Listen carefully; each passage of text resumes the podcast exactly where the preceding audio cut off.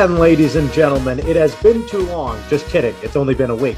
It is the podcast that keeps on going through the off season. We march forward. It doesn't matter that there's hockey on. It doesn't matter that there's basketball on. It doesn't matter that Euro 2020. Well, yes, right, Lewis. It does matter a little bit, but a lot of different sports going on. But guess what? We circle around the wagons and we circle around the world of the NFL here on the Sunday card. Dan Zampano, Matty Ice, Matty C, Matt Silbreth, our esteemed producer Lemon Pepper Lou Perricone, fresh out of the Magic City. Love it. Absolutely love it. Suns and Clippers tonight. Absolutely locked and loaded. Uh, gentlemen, how are we doing today? Matty Ice, what is going on, my friend? Not a whole lot. Just you know, we're we're in the grind. We're in the grind of the summer season. We have post-COVID summer. Uh, now we're things are out and about. Everybody's out and about. Things are opening up, um, but the league doesn't stop. The NFL doesn't stop, and this show doesn't stop, like you said. So we always make time for the show and always talk about uh, the interesting things going on in the offseason, uh, continuing our divisional rankings that we have going on, and a little fun topic you sent over to me earlier today. Yes, we do have a fun topic. Matty Ice also uh, declaring COVID over and declaring COVID dead. Yeah. Dr. Anthony Silbreth is here and he has declared it. So it's over. And it is fantastic. We are going to get into the NFC South, but before we do, another little tidbit segment we're going to do again. We follow up last week's Would You Rather with this week's look at some of the notable free agents from around the league. Guys, there are still so many guys out there that make impacts on teams that are free agents. And Maddie, you were telling me all the guys on this list that we're about to give you, all aging veterans looking for a cheap deal. Yeah, these are guys that, you know, like all names again that are just so notable and anybody that's like watched the NFL for the past couple of seasons would know these names that are bouncing around. And um, yes, they're all you know most of them are ranging anywhere from their their low 30s to uh, maybe a little some a little older in this in this list that we have here. But again, guys that I think are always ready to hop on that team, make an impact uh, on a cheap deal. This is the the ring chasers. Well, let's get right into it, shall we? Because I think that this this list is comprised of former Pro Bowlers um, and some even probably future Hall of Famers in this as well. So let's do it. Let's start with a 33 year old defensive tackle, most notably known for his time in Cincinnati. He spent some time in Seattle last year. He is Geno Atkins. Matty, where does Geno Atkins fit? He's a great run stopper, defensive tackle that can really plug holes in the middle, and he's also got some pass rush ability.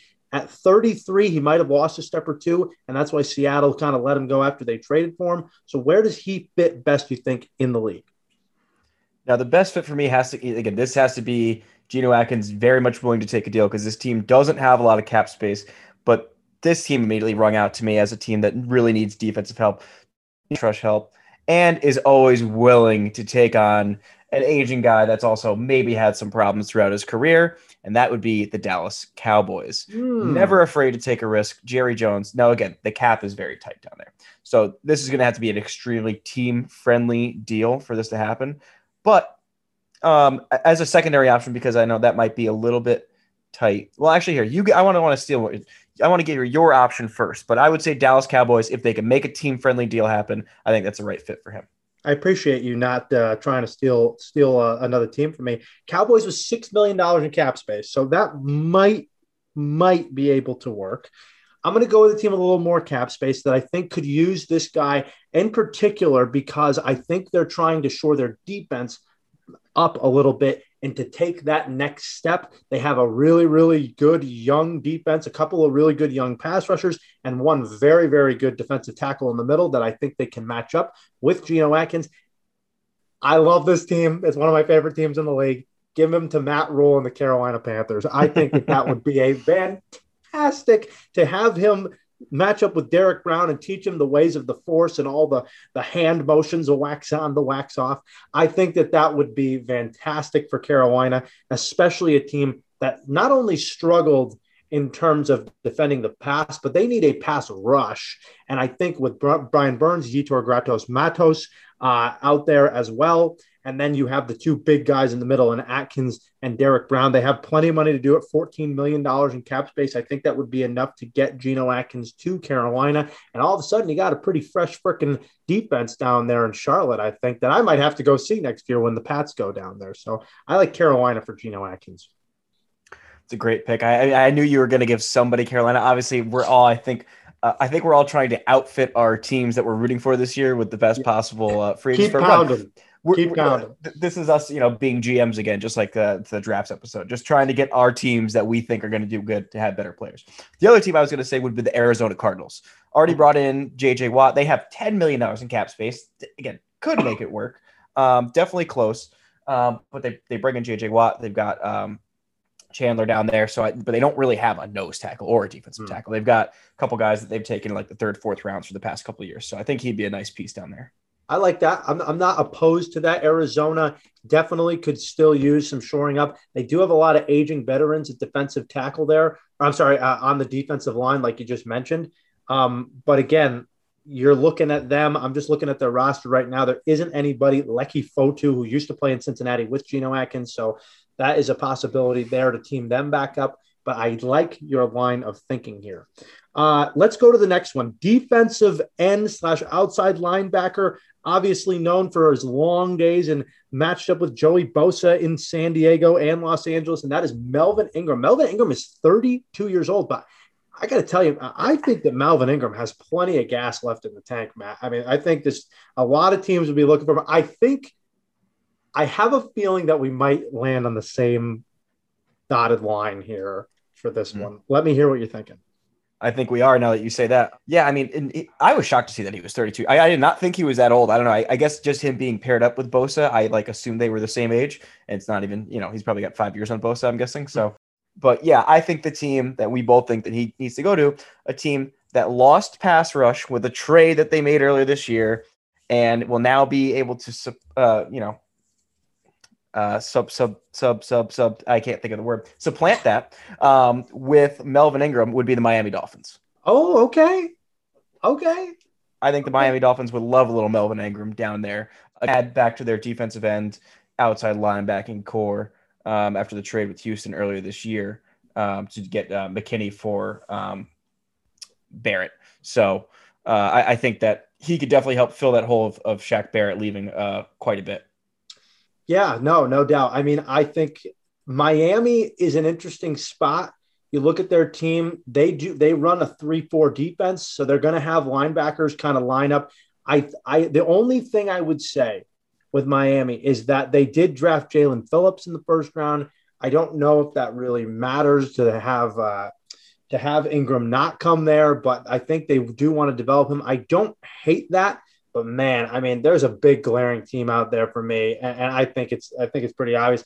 This team needs defensive end help and pass rush help, uh, and I think it's the Indianapolis Colts. I just think that would mm. be a perfect fit for him to be able to go play Tampa 2, obviously, as we talked about last week, but they play a lot of zone defense, which requires a good amount of pass rush to be able to get to the quarterback quickly um, because a lot of the times in that zone, quarterbacks are trying to get it out really, really quickly. So if you can get to the quarterback faster, you match Kwity Paye on one side, Melvin Ingram on the other. I really do like that combination. DeForest Buckner in the middle.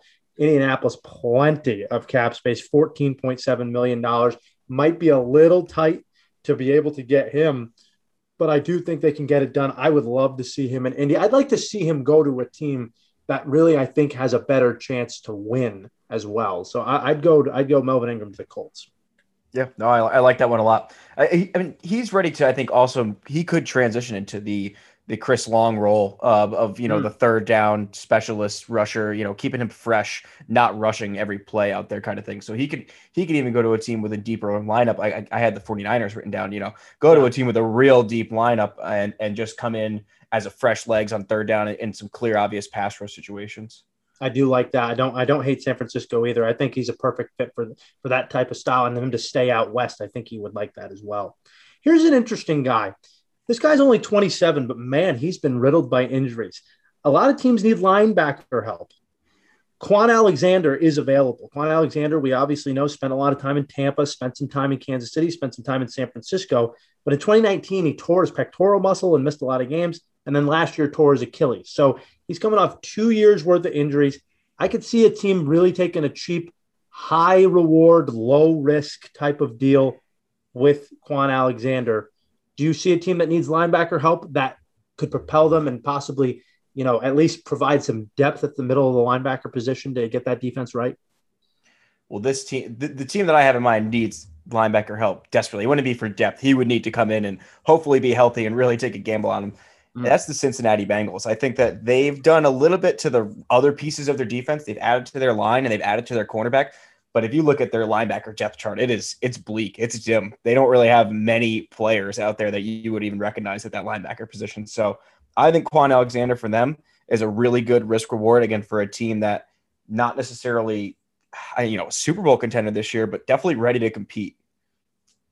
A lot of young guys, a lot of young guys at that linebacker position. Uh, I like Akeem Davis Gaither. He's a young cat, but again, you're right. I mean, there is there is a missing hole right there, right. glaring in the middle of that defense for Cincinnati. So I do agree with you. I do think Cincinnati, they obviously have the amount of cap space to do it. I think that he would go somewhere on a cheap deal. How about this? How about a team that, again, they traded for a guy that they wanted. It was a low risk, high reward situation last year in the middle of the season. And I think they might take a flyer on Kwon Alexander. I'm going Seattle Seahawks. I think mm-hmm. they really do need uh, a, a, little bit more veteran presence. I know they still have Bobby Wagner uh, out there, but they lose KJ Wright this offseason. And I think that Jordan Hicks is really not developed for them. I mean, see, you always see Seattle picking these really weird first round picks and when they actually have a first round pick. But um, you know, to go along with Bobby Wagner there, everybody else is really, really young. And I would I would take a flyer on Kwon Alexander to be able to either play in the in the middle or maybe a Sam linebacker role uh, and help out Jordyn Brooks out there in that four three defense and help out uh, help out Pete Carroll.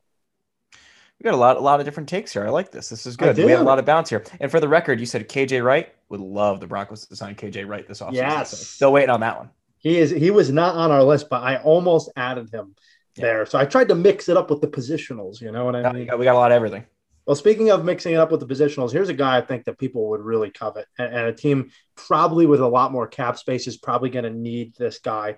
And that is a 33 year old left tackle gets his contracts in Bitcoin, which, by the way, may not be a great thing. Russell Okung, who got a big contract last year from Carolina, uh, is still on the market now. Where do you think Russell Okung gets his crypto this year?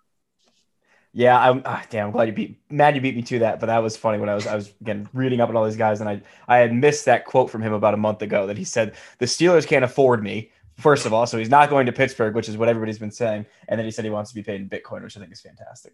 Um, yeah, it, so for me, with that statement alone, this seems like a guy that doesn't care where he's going to play. Really, he probably wants to be in nice weather and get paid a ton of money. So bring him to Jacksonville and have a little bit of something in front of Trevor Lawrence and have a big guy out there. You could pay him a fat contract. They've got a, ton of cap space.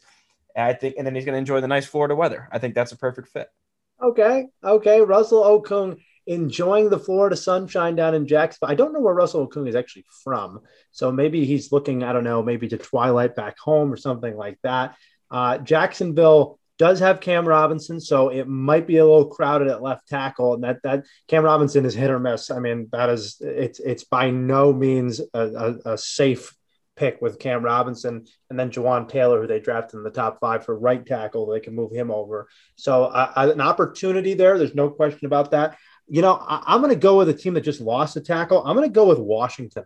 I think the football team could really use a left tackle here. Remember, they lose Morgan Moses and they've been trying to replace Trent Williams for a couple years now. They got Charles Leno from from from uh, Chicago playing over there, and I just uh, I'm sorry that that that really skeeves me out to have anybody from Chicago coming over to play uh, to play offensive tackle, especially mm. left tackle for for Ryan Fitzpatrick. So that one, uh, a little grinding of my gears there. So I would say Russell Okung, that Washington's got $17 million in cap space. Uh, you know what is right now? Maybe he can talk to Joe Biden about easing up tensions on the regulation, and you know he can get his plenty of uh, you know crypto, Ethereum, Bitcoin, what have you down in Washington. Maybe he has a little bit more pull with the regulators. I don't know. Look, if you're waiting for Dan Snyder to hand out a lot of money, I don't know. You might be waiting a long time. well, he didn't do it to Trent Williams, so I don't know why he'd do it to Russell Okung, but I would like to see it there. I definitely would. Here's the oldest guy on the list.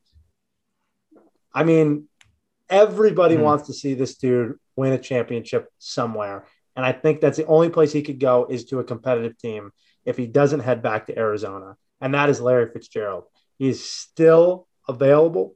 Um, has not said yet. He said a long time that he wants to go back to Arizona and finish his career in Arizona. He has yet to sign. But uh, all things considered, if he does not sign with Arizona, or maybe if he does and that's your team, who do you like? Who do you think he could go to and finally get that ring?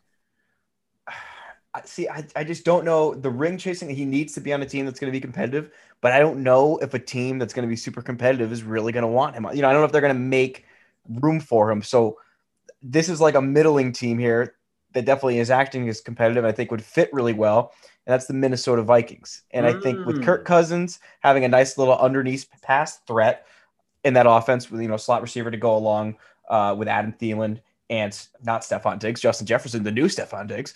Um, I think that he'd be great, especially for those, uh, you know, for a young guy like Justin Jefferson to come in there. But if there were a team that could make the money work, I think uh, the Rams and Sean McVay could definitely find a little spot. Uh, they lose Josh Reynolds. Um, they could use a couple more pass catchers there now with Matt Stafford. That's definitely uh, more a team I would consider as a Super Bowl contender interesting. I think that you know with with this now that would add you would have a very old DeSean Jackson and a very old Larry Fitzgerald in your locker room after that. So that would be really interesting to see how Sean McVay would use those guys.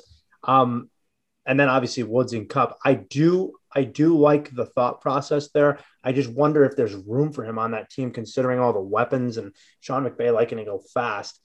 Mine, this was so easy. This was like cake. I mean, there's no other player that Bill Belichick has wanted more than Larry Fitzgerald. Oh, come I put, on. I put Larry. Oh, a, a, Super Bowl contender. New a Super Bowl contender, sir. A Super Bowl contender. Hey, I mean, you got Bill Belichick out there. There's always a shot. There's always a shot. Now, I do think that this would be a great fit. I would love to see him there. I think New England, obviously, the pedigree that they have together, and I think just from a locker room standpoint, Larry, I don't know how much Larry would play, although considering who's on the wide receiver room right now, I think he might actually have a chance to start all 16 games. But I think it makes a ton of sense. It's a team need and it's a roster spot which they can afford to give someone as well. So I, I do think that New England might be a pretty good, pretty good spot there for Larry Fitzgerald. My other one was also Pittsburgh because he's went to school there. So Oh yeah, return back home to Pitt. That'd be the other homecoming, I guess. Yeah, that makes that makes sense. I like that. I like that a lot. Here's the next one.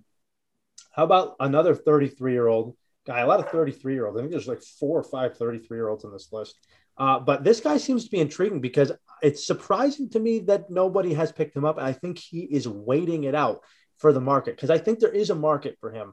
And that's Richard Sherman. Richard Sherman spending a couple of years in San Francisco after his long stay in Seattle uh, and making a ton of money.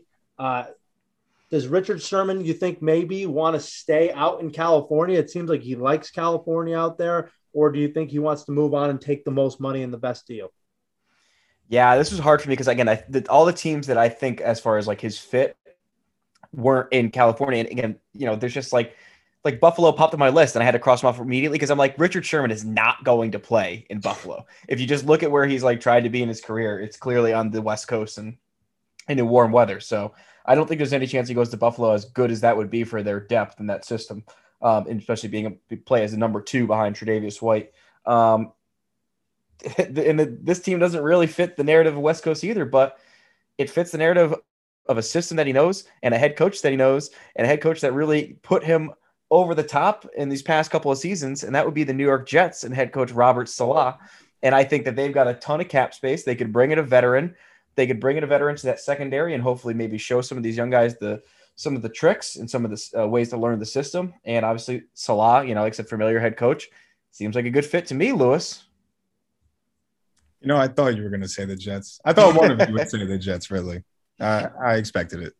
Hey, hey. Well, I mean, you know, old Alligator Arms hasn't opened his wallet all all off season, so he's got plenty of room still to, still plenty of checks still blank that he could write out. He's not going to start now. Yeah, you know, team friendly deal. Again, all these are team friendly deals that I, I got here in my book. I'm just a good GM getting team friendly deals. He's too busy giving out money to Corey Davis. That's that's all it is. I mean, come on. I, I going from Compton and and then to Seattle and then to San Francisco and now adding it out to New York doesn't fit for me, man. I don't. I could. Ne- I don't think Sherman would subject himself to the circus that is New York. I do think though that he would go somewhere else, and I think he would probably go back to Southern California. I would put him in in uh, in LA with the Chargers. I think the Chargers would be a really nice fit for him because they really need some cornerback help. I'd like to see him there. Brandon Staley coming over to implement his defense. Uh, it's a defense that Sherman actually had to study like the last couple of years because he was playing against the Rams. Uh, the last, actually, he's been playing against the Rams his whole career. So Staley coming over from the Rams goes across the street to the Chargers. You bring in a guy like that to match up with Derwin James back there, and uh, and and they they really don't have a ton of guys that are, I would say, uh, let's, let's say Super Bowl or Super Bowl uh, Pro Bowl caliber corners. Uh, they drafted Asante Samuel Jr., who I really, really like. And you talk about a guy he can learn from. Man, I think Sherman would be a perfect fit for the Chargers going into next year. Yeah, no, that's. I mean, that that's a team with with cap space that's ready to contend. That I think is going to be adding some pieces. Love it, absolutely love it. Last one here before we get into the NFC South. This was another toughie, and I kind of chickened out. I felt like but I don't think there's a huge market for Golden Tate, to be quite honest with you. I think he might have overstayed his welcome. He might be able uh, to be a three or a four receiver somewhere else and make a roster. Uh, what's your take on Golden Tate and where does he end up? You know, I think there's a team in California that's got a ton of cap space and that's ready to contend, and that would be the Los Angeles Chargers. I think that Golden Tate is a great three option there. I think that he he comes in right behind uh, Mike Williams and Keenan Allen. And um, I think that that's definitely a team. Again, you have Justin Herbert, give him as many weapons as you could possibly have. You can't have too many wide receivers. You can't have too many weapons. So I think that he's a great safety blanket for, uh, for again, a young quarterback. Plenty of room out there because after Mike Williams and Keenan Allen, it is a bare cupboard. I will say that. They got Josh Palmer, they draft, drafted this year out of Tennessee. They got Joe Reed, who was former quarterback slash wide receiver at uh, Virginia. I mean, they are really Jalen Guyton is out here. Uh, KJ Hill, if you remember that name from from drafts past. I mean, there is just not a lot sitting in the in in the cupboard for uh, the Chargers. So uh, good luck with it. And they do. I mean, they really do need uh, probably to get either uh, Larry Fitzgerald or Golden Tate to come over there. I think they could really use it because they're going to have to develop. I I just chickened out I, I took him and I said, Where's he from? And he happens to be from Hendersonville, Tennessee. So I said, Let's give him to the Titans. I know Julio Jones just went there, but man, there's definitely a roster spot open because there's not a lot here in in Tennessee. The first three are locked in, absolutely. Julio Jones, AJ Brown, Josh Reynolds, I think are locked in. After that, I love Dez Fitzpatrick coming out of Louisville. He got drafted by Tennessee. I think he could be a good fit. Cody Hollister's had some success here and there. But I, I mean, you're, you're talking about a bunch of no names in Tennessee after the first three or four. And I think Golden Tate could probably find his way onto the Titans roster. A little homecoming for Golden Tate. Yeah, and then again? Looking up this stuff, I, I did see that he had, you know, he kind of put out a list of places he would like to land, and Tennessee was on that list. So makes a lot of sense if they if they want to make that happen. Tennessee, and I think I saw the Rams also on that list too. Yeah, and that, that's another team I was going to say that you know like you said, it is a little clogged up at that wide receiver position, but I think there's no again, McVay will take all the weapons that he can get and all the opportunity and and different you know different looks that he can give a team. So I think there's definitely if they can make that contract work with the, the limited space that they have, that's another good fit. One of those LA teams. Uh, Tennessee, by the way, with seven million dollars in cap space, so probably have to have Golden Tate sit maybe on a one year deal, maybe pay him two, three million dollars to come over there, which is the most I'd probably be willing to pay him because his numbers are going down ever since he mm. went to the Giants. So uh, interesting. We are GMs, professional. Everybody listen to us. That's that's all. That's all the rest I have to say about that segment for you. So a little classic veteran building uh, in the locker room. Okay, Maddie, let's do it. Let's get into the NFC South.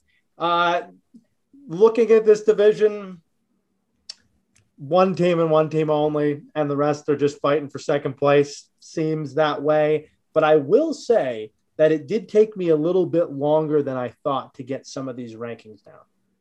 I agree. I kind of, I almost did like a quick fire through off of just like, you know, top of mind, and then was going back and doing research, and and I definitely changed a lot in in, in a couple of categories. I, I was sitting there for for a while, kind of going back and forth. There's definitely a few that are pretty clear cut, um, but then there was there's a couple categories that I think we're gonna have some interesting takes on.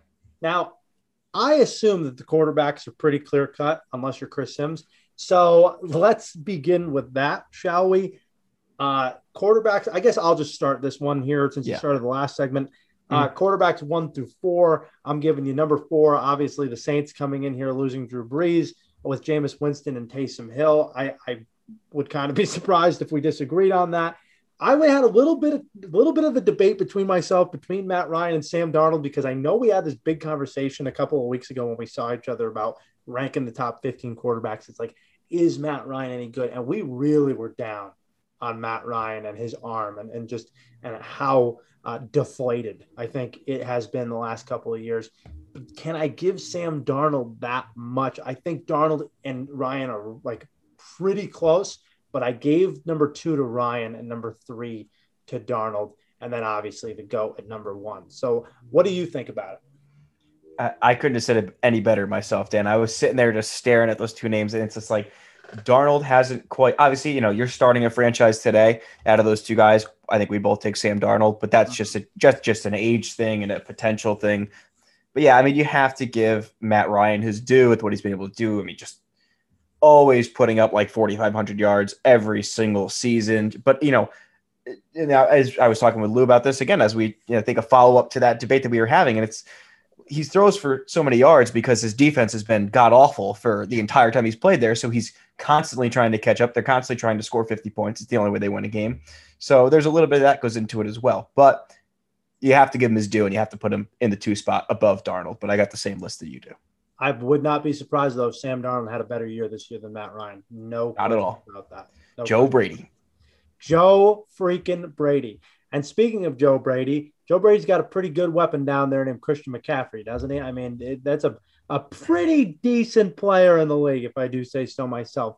But the running back rooms, I got to tell you, that, I mean, outside of Atlanta, there were some there was some real you know finagling that I had to do, Mhm. and really I really had to have an honest conversation with myself. as what do I value? What do I do? I put the Colts running back room in ahead of Derrick Henry last week. Am I going to put this team in front of this? Like, what am I going to do? And it was difficult. So I want to hear yours first, though. This time, give me your running backs one through four between the NFC South backfields. Look your your indianapolis take definitely had me looking at this a little differently and had me had me again scanning through the depth and what the options are and third down backs and all this other stuff. And and again when i did that first quick list i think i penciled carolina in right at the top. Hmm. and it did not end that way. So we'll go, we'll go from bottom, bottom to top. Atlanta number four. They've only got mike davis now. No more todd Gurley. they've got absolutely nobody in that running back room. So atlanta is the fourth uh, fourth in this category per usual. And then coming in at number three is Carolina and Christian McCaffrey because again, they don't have Mike Davis anymore and they have nobody backing him up. They have Trenton Cannon is the number two running back on the roster who played for the New York Jets last year. Um, the number two spot on that list, I have Tampa Bay. Tampa Bay has got just the slew of running back rooms. They've got Leonard Fournette, Ronald Jones, Giovani Bernard now coming in there. Ke'Shawn Vaughn, the guy that they drafted that they still like and won't let, let go. But then in the number one spot, I have to choose what is maybe just the best tandem that has been executing perfectly in synchronicity for years now. That is Latavius Murray and Alvin Kamara. They complement each other too well, and they're just back and forth on and off the field. And they really are probably the best, maybe running back tandem in the league. Did you hear Maddie use that big word right there? That was incredible. and I didn't stumble too badly over it. Not too badly over it, like the other words. I was like, like supplement. That was Like, like I a, couldn't get. that was like you hitting like a high C. Like that was like Yeah. beautiful. It was like you sang that song. Yeah, I mean, I- Synchronicity. I, I, I couldn't come up with supplement or supplant before, so that I mean, that was just making it up. I was just You know coming what? back around for that one. You know what? I mean, you made up for it I, tremendously. I, I, I fumbled earlier, made a play. Yes, ball security is job security. I love that. I love it. Uh, and perfect for the running backs. It's great. Uh, number four, I did go with Atlanta. That is definitely true. Mike, you know that Mike Davis number one. You know Cordarrelle Patterson is listed as their number two. Why is he still a running back? He was only supposed to be a running back for like just out of desperation, and now he's just in the league as a running back. It's insane. It's incredible that this guy is probably going to get like 75 touches at running back. It's hilarious. Uh, number three was hard. Number three was really hard because I'm like, man, like, you know, this team can't be as bad. But when I look back at the numbers, you know, Tampa was fantastic in the, and, and Leonard Fournette was fantastic in the uh, postseason. They really weren't that great of a rushing team. And we talked about it. Like, they don't run the ball, or they run the ball too much rather on first down. And now that they are going to go into the second year of Brady, I think that they metamorphosize, there's your big word, into more of a passing first down team. So, as good as that backfield is with Fournette and Rojo and now Giovani Bernard and Ke'Shawn Vaughn, I did put them in at number three because I didn't think that they were necessarily efficient by the numbers during the entire season. I do think that they could be good. Number two, I had the Panthers, and I did have them number one originally, and I did take them down. So I do, I get where you're going here. Uh, Chuba Hubbard, Chuba Hubbard has been drafted by the Carolina Panthers, so to be the backup now for Christian McCaffrey. So I do really, really like Chuba Hubbard to come in and be a complimentary back. You're right; they don't have a lot other than that. But I do think Chuba Hubbard is going to be a lot better than people think. I'm high on him from the draft. But listen to these numbers by the Saints. This is last year with Alvin Kamara and and uh, Latavius Murray.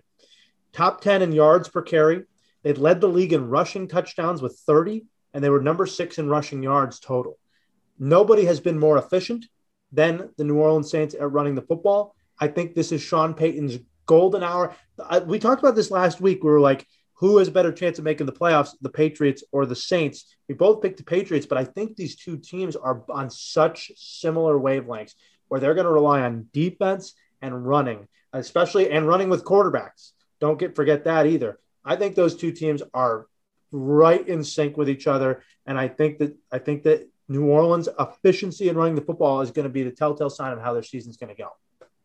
Yeah, it really is. As much as again, everybody like you know Drew Brees does you know throw for it. You know when Drew Brees was there, was always throwing for a ton, and and they're able to move down the field. But like it was all at the core of the running game, and especially you know ever since Alvin Kamara got there and and just absolutely transformed transformed what they could do with him coming out of the backfield and catching the ball more than he runs the ball. And like I said, then you got just the big power back in Latavius Murray. So they, they've been doing it for years. You can't take them off the top of this list. They're not dead yet, Maddie. No. Let them. They keep marching. That's all they do. You know, we're trying to proclaim them dead, and they just won't die. They won't die.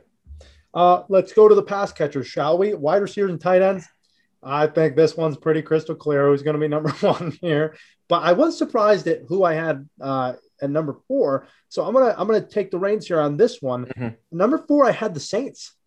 I had the Saints. Mike Thomas. Outside of him, I'm they, look.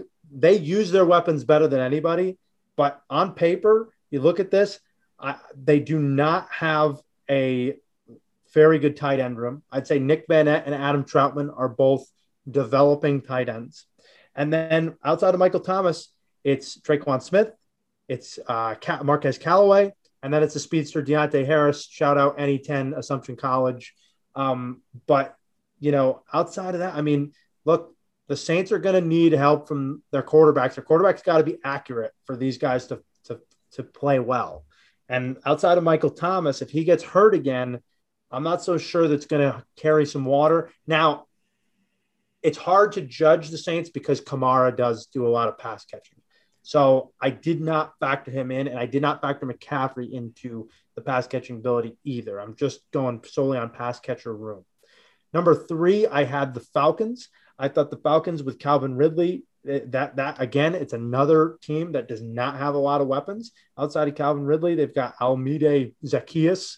Uh, look them up, and then but I did like their tight end room. Kyle Pitts and Hayden Hurst. That's what did it over the top for me for Atlanta.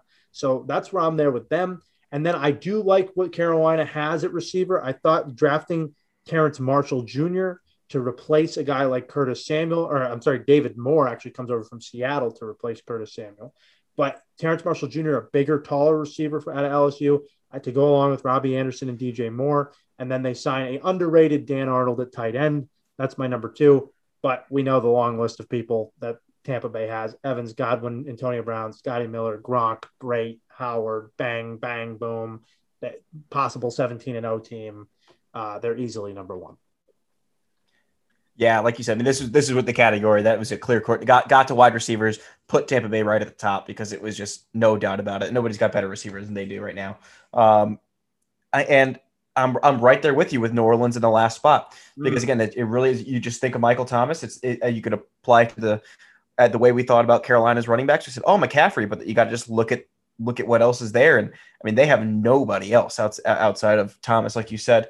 The one change that I had my list from you is that I did flip Atlanta and Carolina. Um, okay. I actually still like what you know. Uh, you didn't mention Russell Gage. I think Russell Gage is a solid piece in Atlanta.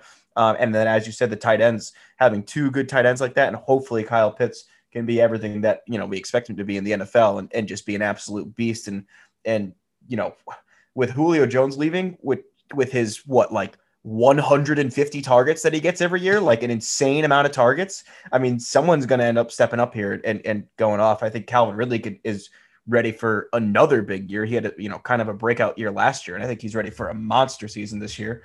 Um, and then, yeah, I think there is room for Kyle Pitts to step in as a rookie now and, and really have, have a main piece of this offense. I, I do hope that they are better in the red zone because they've been horrendous. I mean, just horrendous.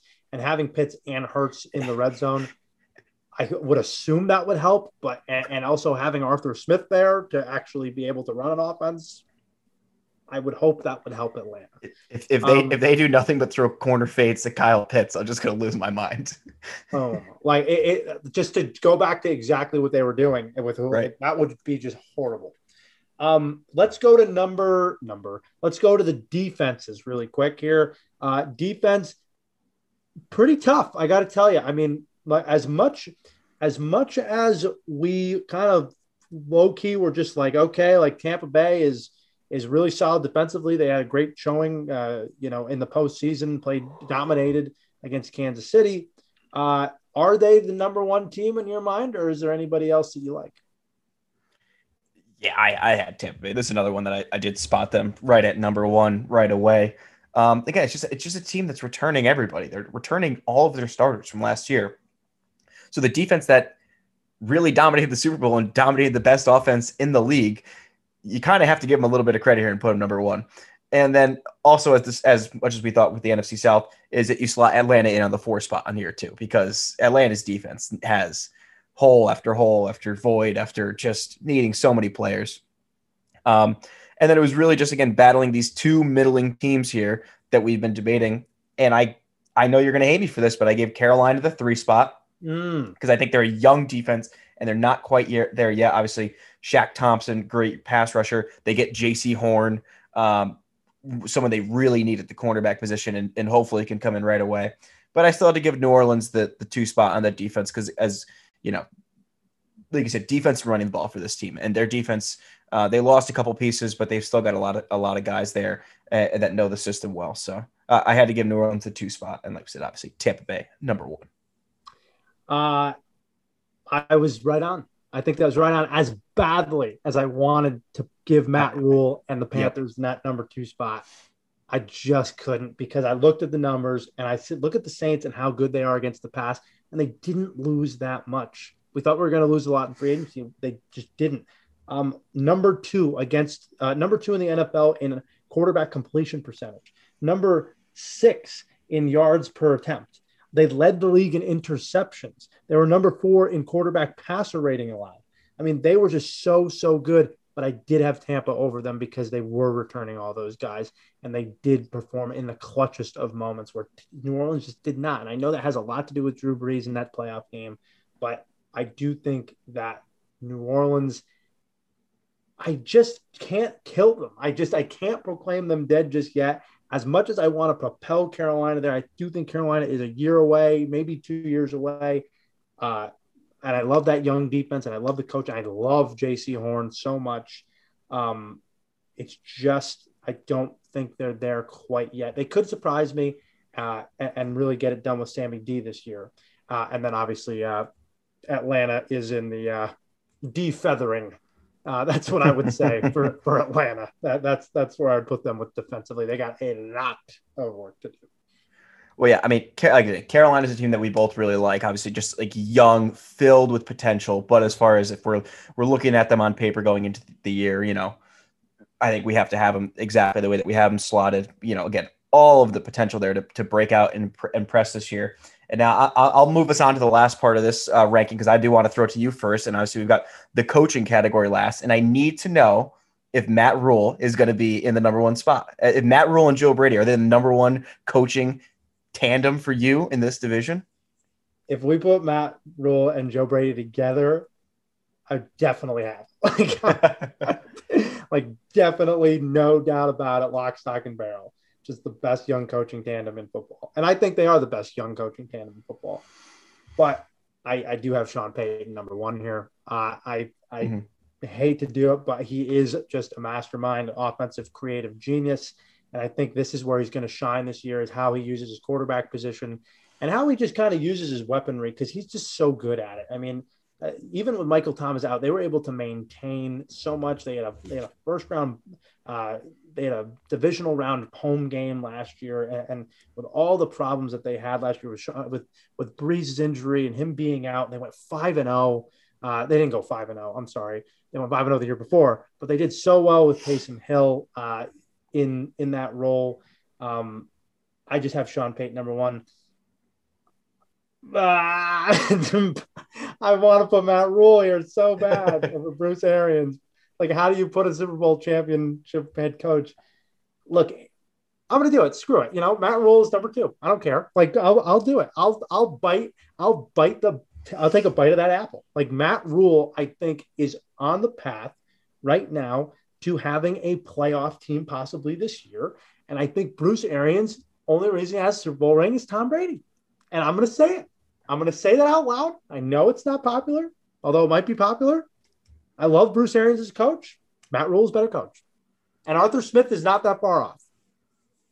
Yeah, that's a, I have a hard time. I love Arthur Smith coming out of Tennessee, and it was like, damn, it, I feel I feel bad having to have him in the four spot here, but with just every other coach in the division, there's not really much else you could do. But uh, the only thing I, I didn't I did not have the cojones to switch Arians and Rhule the way you did. So my my list would go Payton one, Arians two, uh, Rhule, and then Arthur Smith again as well. But yeah, I just I feel bad about putting putting both those guys three and four. It feels feels dirty. You?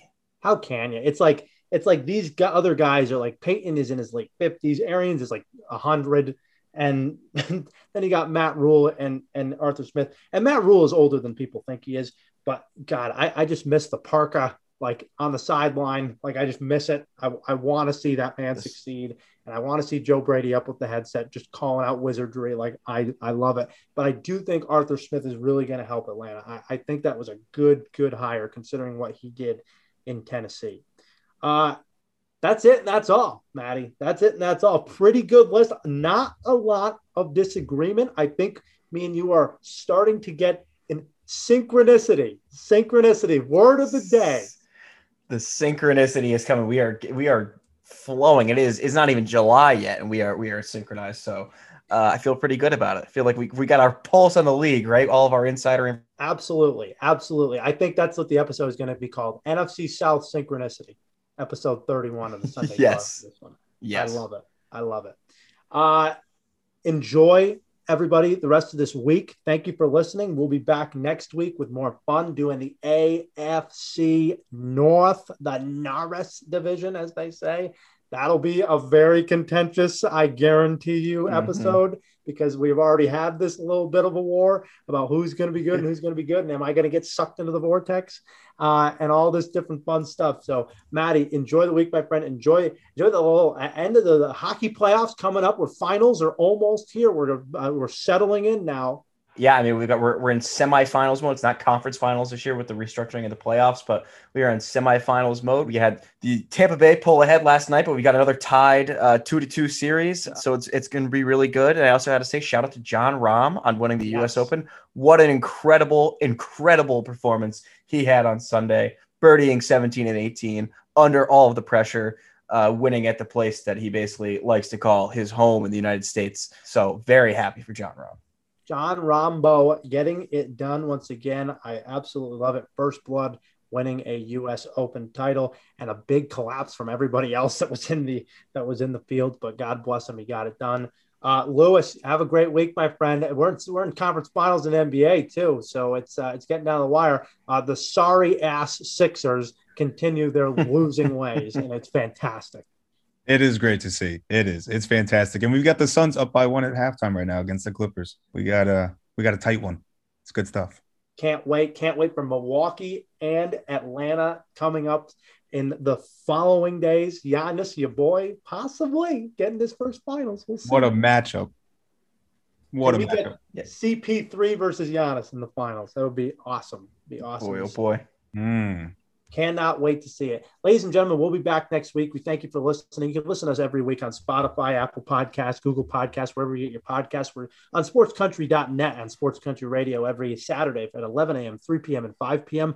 And again on Sunday at 11 a.m. for all of your NFL news and notes from around the league. And gosh, I can't wait for freaking September. As soon as these finals are over, it's just going to go downhill and then a quick shot of espresso, and we're right back in to the 2021 season. It's going to be a lot of fun. We'll see you next week. Thank you for listening to the Sunday Talk.